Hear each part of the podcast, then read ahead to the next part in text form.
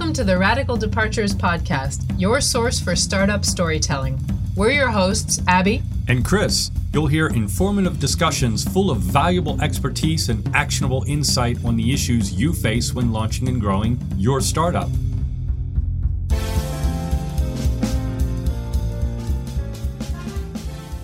This is episode 14 of the Radical Departures podcast.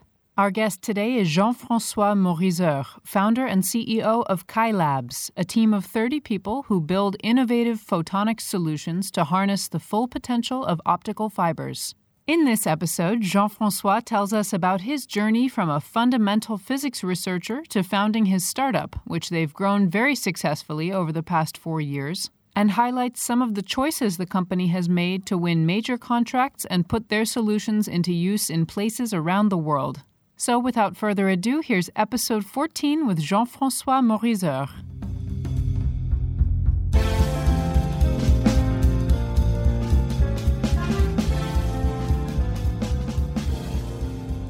Today we're here with Jean Francois. Jean Francois, perhaps you want to give us a, an introduction to yourself and, uh, and the company. So, I'm Jean Francois Morizur. I'm the CEO of Cailabs.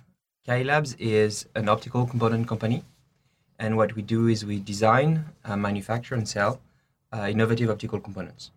Uh, so it may sound a little bit something hidden, and it is, and it's a bit difficult to explain to people what we actually do, but we've got something that reshapes light.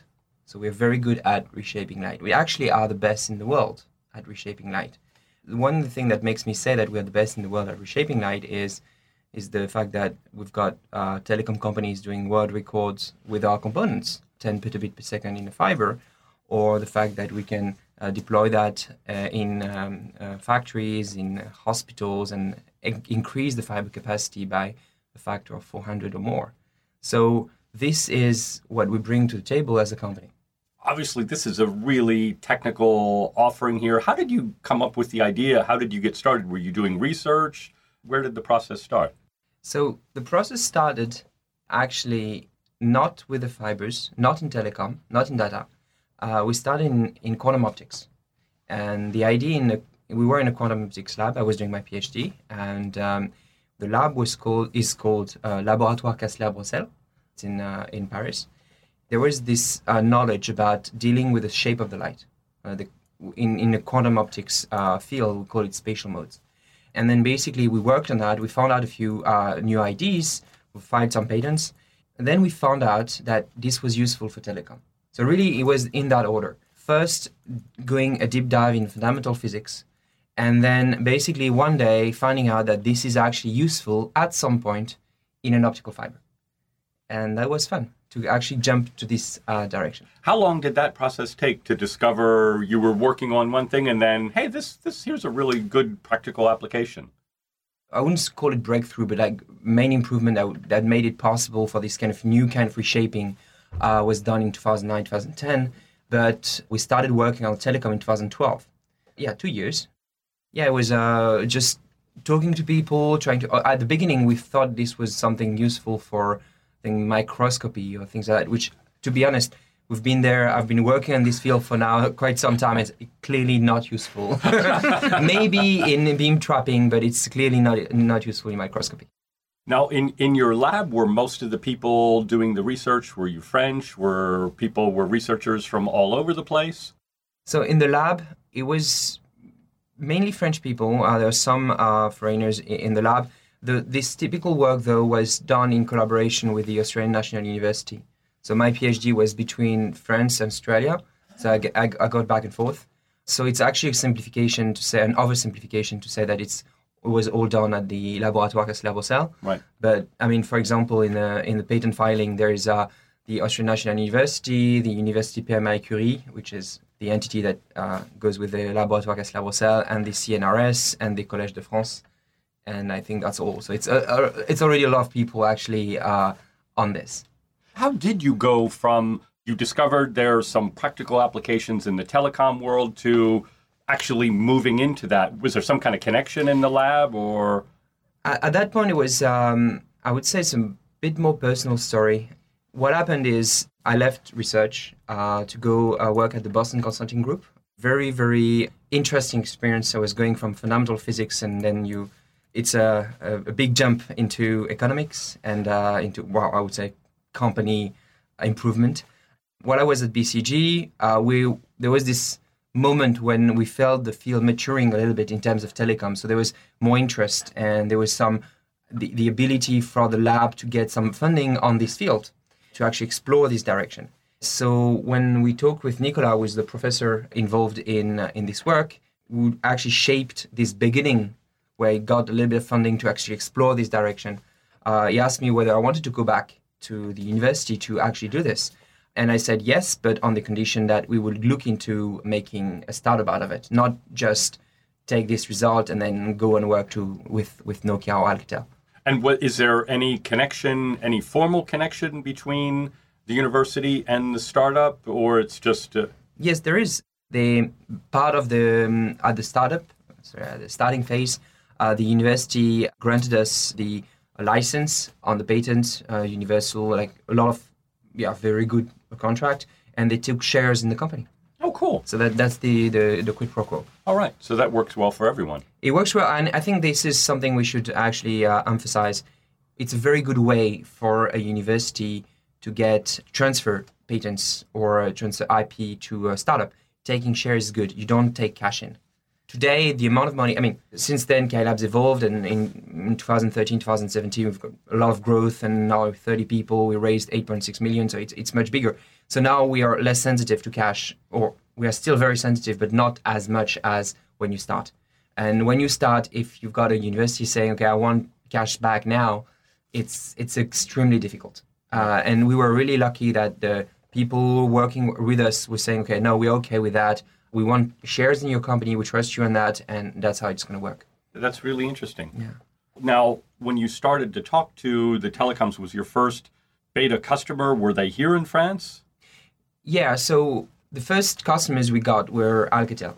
Clearly, I mean, the first systems we actually made them as a prototype. It was not sold, but you know, shipped to them. I remember going with my my co-founder Scott Guillaume, was also the co-founder uh, at Cailabs.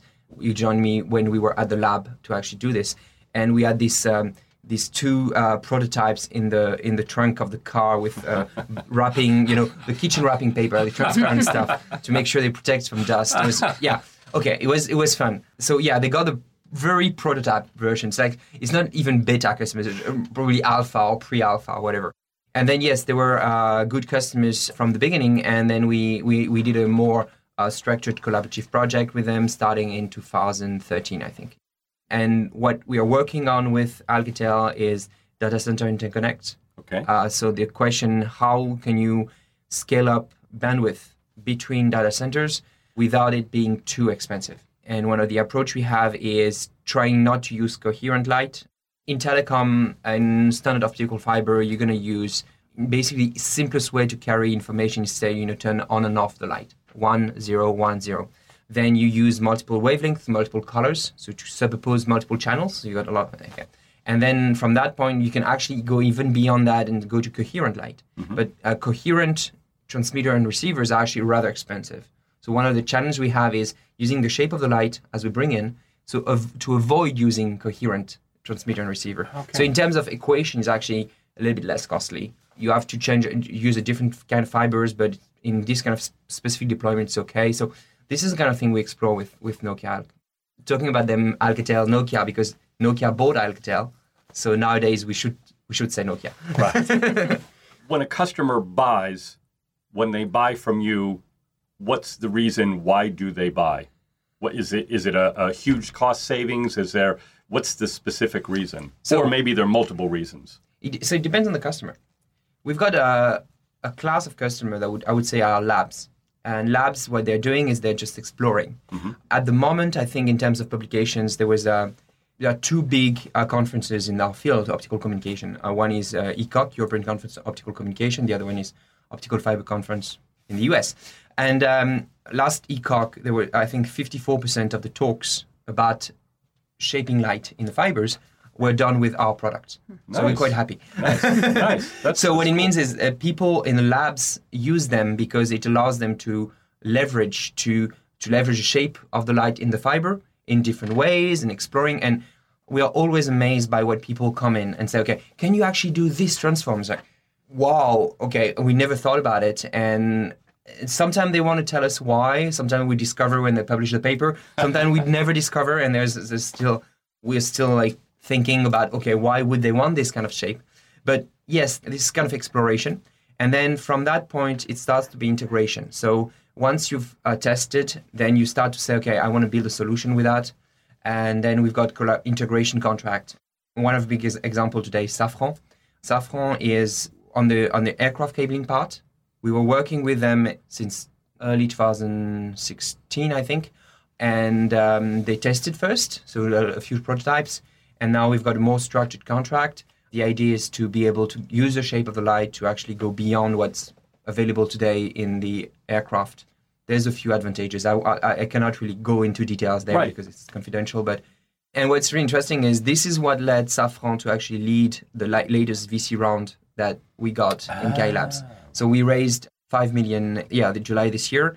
Safran Corporate Venture was the lead investor on this. Uh, it's related to uh, the aircraft cabling part. Not just that, but it's, it's part of it. This is kind of the way we, sh- we see how the business is going. And on the other side, we've got this um, same kind of product, but different package, I would say, for the day to day upgrades. Imagine you're uh, university uh, infrastructure manager or hospital infrastructure manager or factory infrastructure manager, you've got already fibers there, there, there, but they, they can be your limiting factor today. Um, some fibers actually won't go above uh, 100 megabit per second or 1 gigabit per second, and you want 10 gig. I mean, not today, uh, 90% of the uh, transceivers shipped, so emitters and receivers uh, shipped, are 10 gig. So your fibers are going to be your limiting factor. So one option you have is changing the fiber, but it's uh, usually think about you're in a hospital, the the work that you need to remove a fiber and put a new one. That's actually a big problem. So um, what we we just put our box at the end of the fiber, and then we expand the capacity by 400. So in this situation, it's not integration. It's really the benefit is immediate. And yes, you've got cost saving, but it's such a reduction in complexity that that's I think that's a key benefit uh, in the process. We've just done installation in a factory uh, yesterday, and I think just for us to get in and do the installation was actually hours of paperwork and stuff like that.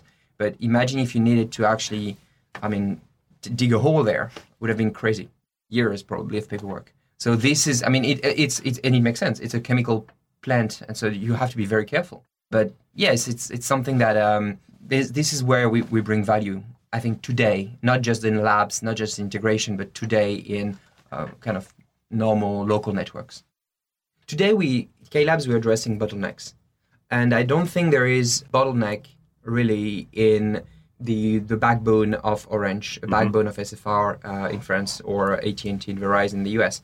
There might be some points, but they're pretty sure they have solutions for that. What we're seeing is there there are technical, real technical bottlenecks in the networks are located in specific places. And this is where we, we work. So it's quite funny that the local network can be a bottleneck because it's it's very low uh, data rates. So you think you think okay, it's all right. This one is okay. But the thing is, there's a whole generation of fiber that was deployed basically from the 90s to 2010. Mm-hmm. That was basically the that was the cheapest solution to get some bandwidth, but it was a good alternative to copper, I would say. Right. But it wouldn't wasn't uh, the uh, a state of the art telecom fiber at that point, which made sense because it was 10 times cheaper to actually use the the transceivers for that fiber was 10 times cheaper than transceivers for telecom. So, yeah, it, it made total sense. But today, we're helping these people with this kind of installed fiber get beyond that. So, apart from this kind of bottleneck, there's the bottleneck in the mobile antennas. Uh, some mobile antennas have the same kind of fiber, multi mode fiber, in the antennas, and we can address that. Uh, that was kind of a, a, fun process. Apart from that, we've got integration projects for 5G. We've got we're working on um, subsea, so places where in the Orange network there would be some elements to improve. But for the stand fiber, it's it's okay. Right. I think uh, we we shouldn't say. Sometimes sometimes we've seen that in uh, in in the website that there's a capacity crunch in um, of an internet because there's such an increase in uh, the data rates and data demand that there's the network cannot keep up. I don't see that coming in the very short term. uh, what I see is bot- small bottlenecks. And what triggers those bottlenecks within these internal networks? Is it the type of applications that are being developed? What's causing that problem? And I'm sure it's many things. Yeah, but it's, it is, but it's, it's an interesting question. I think that I would say two drive. I would see two drivers uh, behind that. It's sometimes market drivers. Say you've got a data center uh, operator, a web scale data center operator. The amount of data they have to move is crazy. So they want to locate in a city because they want to be close to their customers. And if they're located in a city, they cannot be located at just one spot. You have to build in some kind of redundancy. And so you have to have two data centers replicated, typically 15, 20 kilometers away, even more, even less, depending on. So at that point, there's no way Orange designed a fiber there that could handle this kind of traffic. That, that's market driven. Like you, you're basically you're generating a bottleneck because you decide to go there. I mean, there's no way you would have an operator saying, okay, I know in these fields people are going to put two data centers. No. So beforehand, you don't have the capacity. You bring in the data centers. You need this capacity. That's one kind of bottleneck that comes in. Another kind of bottleneck is more technical. If you look at subsea, for example, uh, it's clearly today it's a technical bottleneck. It's not a market one. Nowadays, you've got uh, big web scale actors who can actually purchase the full, almost transatlantic cable by themselves, and they want to have better solution. They want to have um, faster links, and they want to change, shift a little bit the the equation of cost and capacity. And in these these ones, um, it's really technical. Right. It's really about not choosing the standard solution. And when you're going into these client discussions, who in the organization do you typically talk to? Who's buying your product? Same thing, and uh, there's sorry, it's a little about it depends. Right, yeah. But say you're you're going for the uh, local network guys. In there, there's just the infrastructure manager, and this guy buys from a network integrator. So we never sell to the infrastructure manager, or very rarely.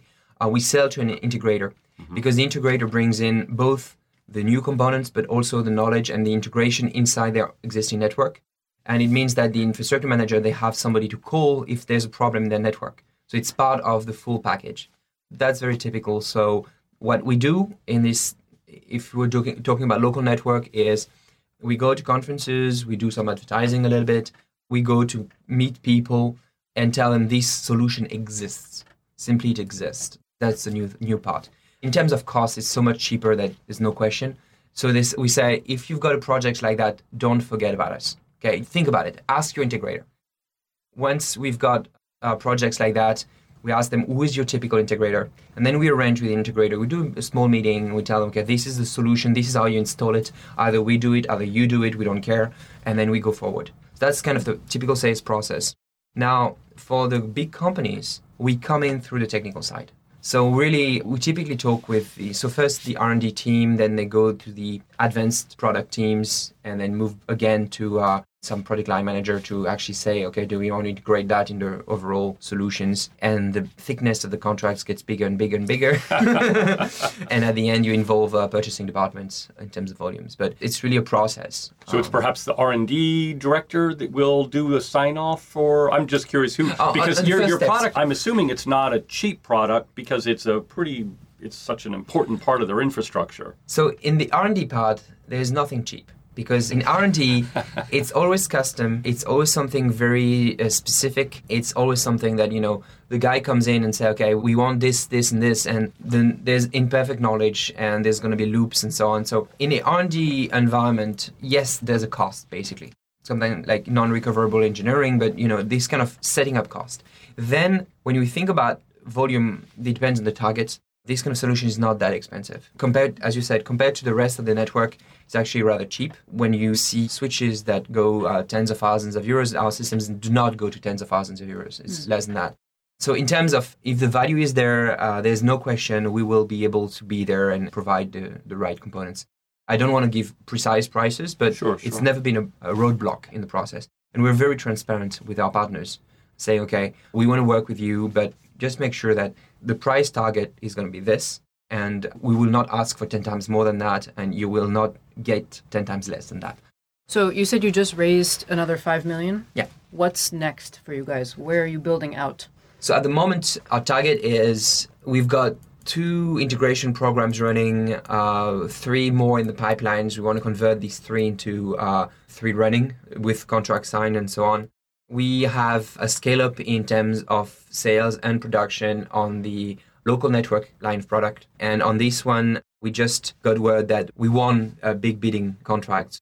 We are very happy that this the scale is going to come with that in the next few months. The problem for us is going to be keeping up with demand. We are looking, starting to look abroad on the local network side. We've done it a lot in France, starting to be well established in France and we started to get uh, first demands from the US, so incoming calls and stuff like that from the US, school districts, stuff like that. It's actually quite, quite funny because we did a few conferences. There's um, an association in the US called BICSI that's absolutely amazing. And BICSI is a group of professionals, of engineers that actually do deployments in cables and stuff like that. And uh, we don't have the equivalent in France, not at that level. This BICSI tries to open that, uh, actually has a, a small presence in France, but not as big as what they do in the US. And for us, BICSI is a it's a godsend in the US. It's very very good. A lot of people that we met. I think there was a conference in Las Vegas, and we had two people from Labs there, and they told me that they had a booth. Ninety percent of the people who came to the booth actually had the problem that we could solve. And we never got as many contacts as we had in the, that three days. So it was just amazing. So I think the US is probably on the roadmap for 2018. The way we will do it is going to be complicated, but mm. it's on the roadmap. So you would look at the U.S. perhaps either a direct presence or partner to get your. We already dip- have partners. We have distributors today, and the question is, if you want to scale up, it's going to be a presence to support the in our marketing side, so to support the distributors, and also on the technical side, pre-sales engineers, and then uh, installation support. Same thing as we do in France, but do that also in the US. Now, there's a, always a big debate here in Europe when you go over to the US, when you open up in the US. Some people are completely in favor of the West Coast, some people completely in favor of the East Coast. We're both East Coast people, so uh, although you lived on the West Coast. The East Coast I find much easier because it's only six hours apart. How do you view that process? We had exactly the same reasoning all the conferences on the West Coast, we've got partners in the West Coast. Uh, one of the board members of Cailabs actually goes back and forth between the West Coast and Europe. It's very difficult to keep up. You end up with two teams, I would say, right. very independent, and that's a problem. Uh, East Coast is extremely efficient. We were in, in New York for Impact in June last year. Impact is a program from uh, BPI to actually increase and, and get us on the ground in the US and see what happens. And mm-hmm. this led to BICSI, so this led to the, all these results. I was doing back and forth between New York and France, and we actually were raising the rounds. It was a little bit tiring, and it worked. I was able to do it, and I think that as, as, as far as I'm concerned, that's it means that yes, it's possible to have a team in the East Coast and team in Europe and keep something together. I don't think it's possible in the West Coast. Maybe I'm wrong, but I today I, I would not feel secure on that. I think it's, it's more than the it's the very limited overlap, which means that yeah. you have to dedicate basically the end of your day systematically to talk to the guys on with uh, this kind of time difference. So in Japan, it's easier because what Japanese teams work with, the time difference is a little bit lower and it's not uh, Cailabs. It's a distributor, so mm-hmm. it's, it's, it's, we are around the meetings, a bit more formal. It, it works better. West Coast, yes, it's difficult. Do you find outside of when you go outside of France, whether it's Japan, whether it's the US, the UK, wherever, do you find some markets are easier as a, a young company, as a startup? Are some markets easier than other markets to get your sort of dip your toes in the water and get going? On the technical side, Japan was amazing for us.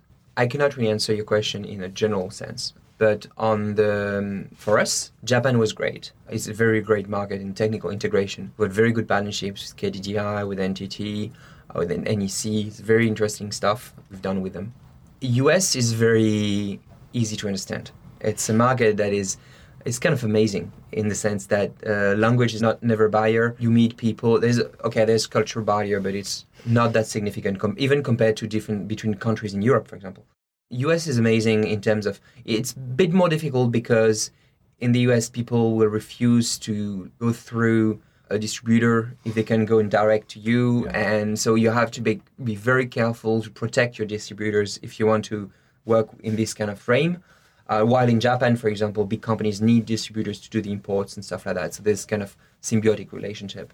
We found China is extremely difficult we've got demands there and we ship products there, but it's we've got very little visibility and it's really based on their demands rather than us pushing it. Because developing any I mean for us having teams there and it's very difficult to read the market to read whether people are interested or not and stuff like that. So it's a one, difficult one.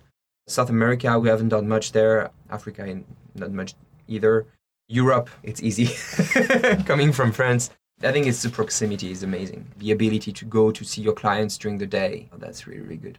We've got partners in um, Holland and being able to go from Rennes to, I mean, I dropped my little daughter at the nanny at 8.30 in the morning and I was able to go to visit the clients in Holland and be back to actually see her to bed, which was, I think that that's good. That's the easiest client meeting possible. you had talked about what sounds to me like a bit of evangelizing because you have to go out and explain, mm. which usually suggests it's not an established market, it's a very new market because I've walked in those shoes many times. Do you have any competition at all? So, when I was talking about evangelizing, I was thinking about a local network part. Mm-hmm. In this field, typically people change the fibers. So, there's an established solution which is ripping out the old fiber and deploying a new one. Expensive or, and long. Exactly you can leave the fiber uh, in there and put a new one next to it, but it's still expensive and long, as you said. And there's an evangelization saying, okay, you already have an alternative. You already know what it is. You have the cost. You actually have the quotes, to be honest. When we come in, you already have the quotes. And we come in and say, okay, yeah, we are three times, five times cheaper than that, than you, the actual quote you have in your hands.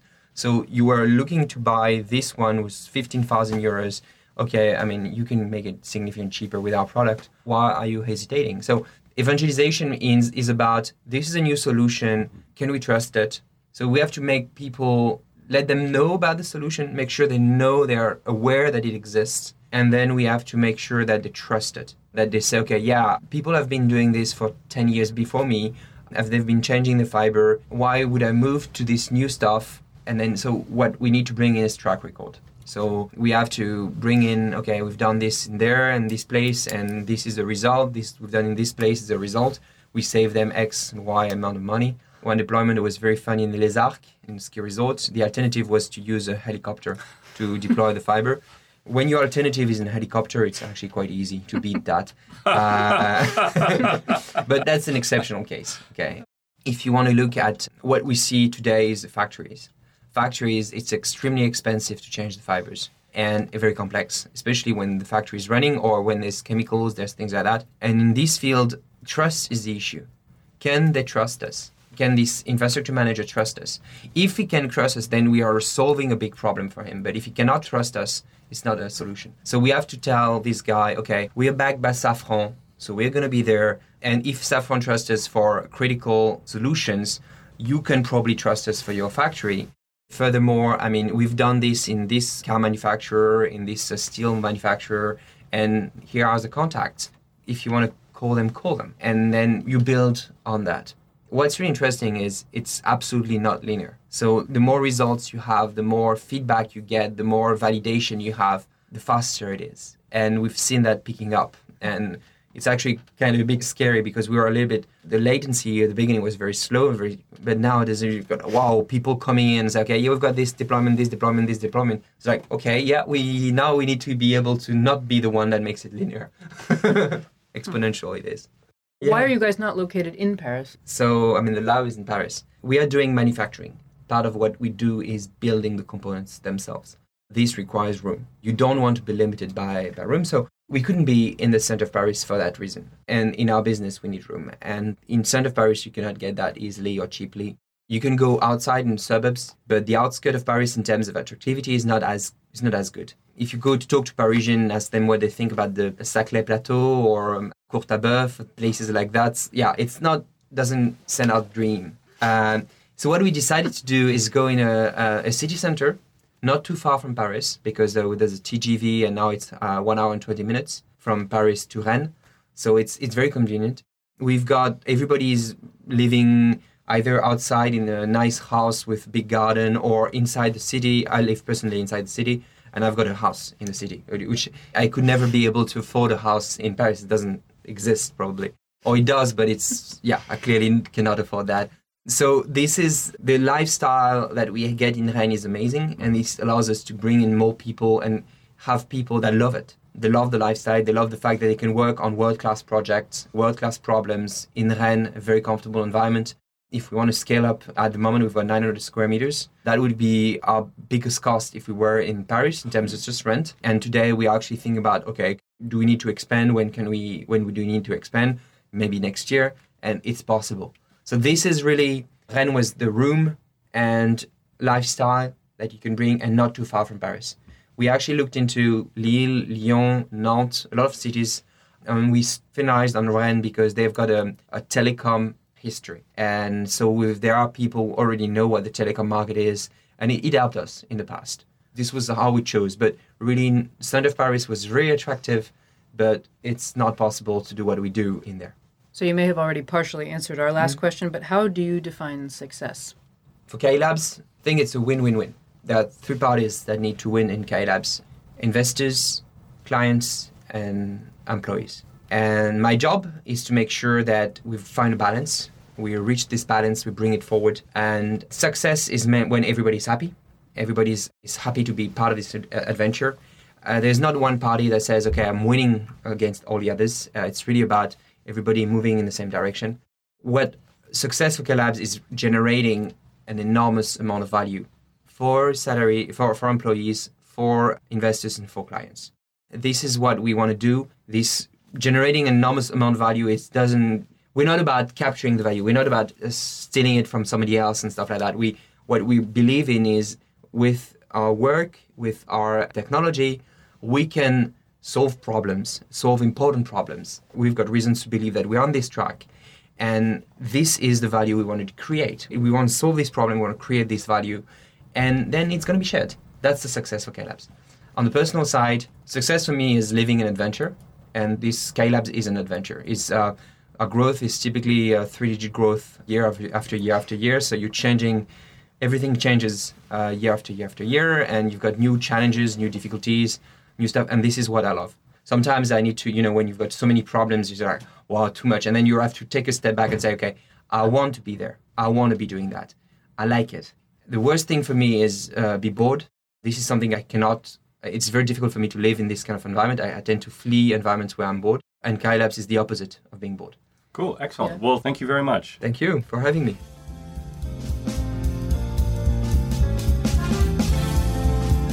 Wraps up another episode of the Radical Departures podcast. Thanks for listening. Subscribe to our feed on iTunes. And join us next time on Radical Departures.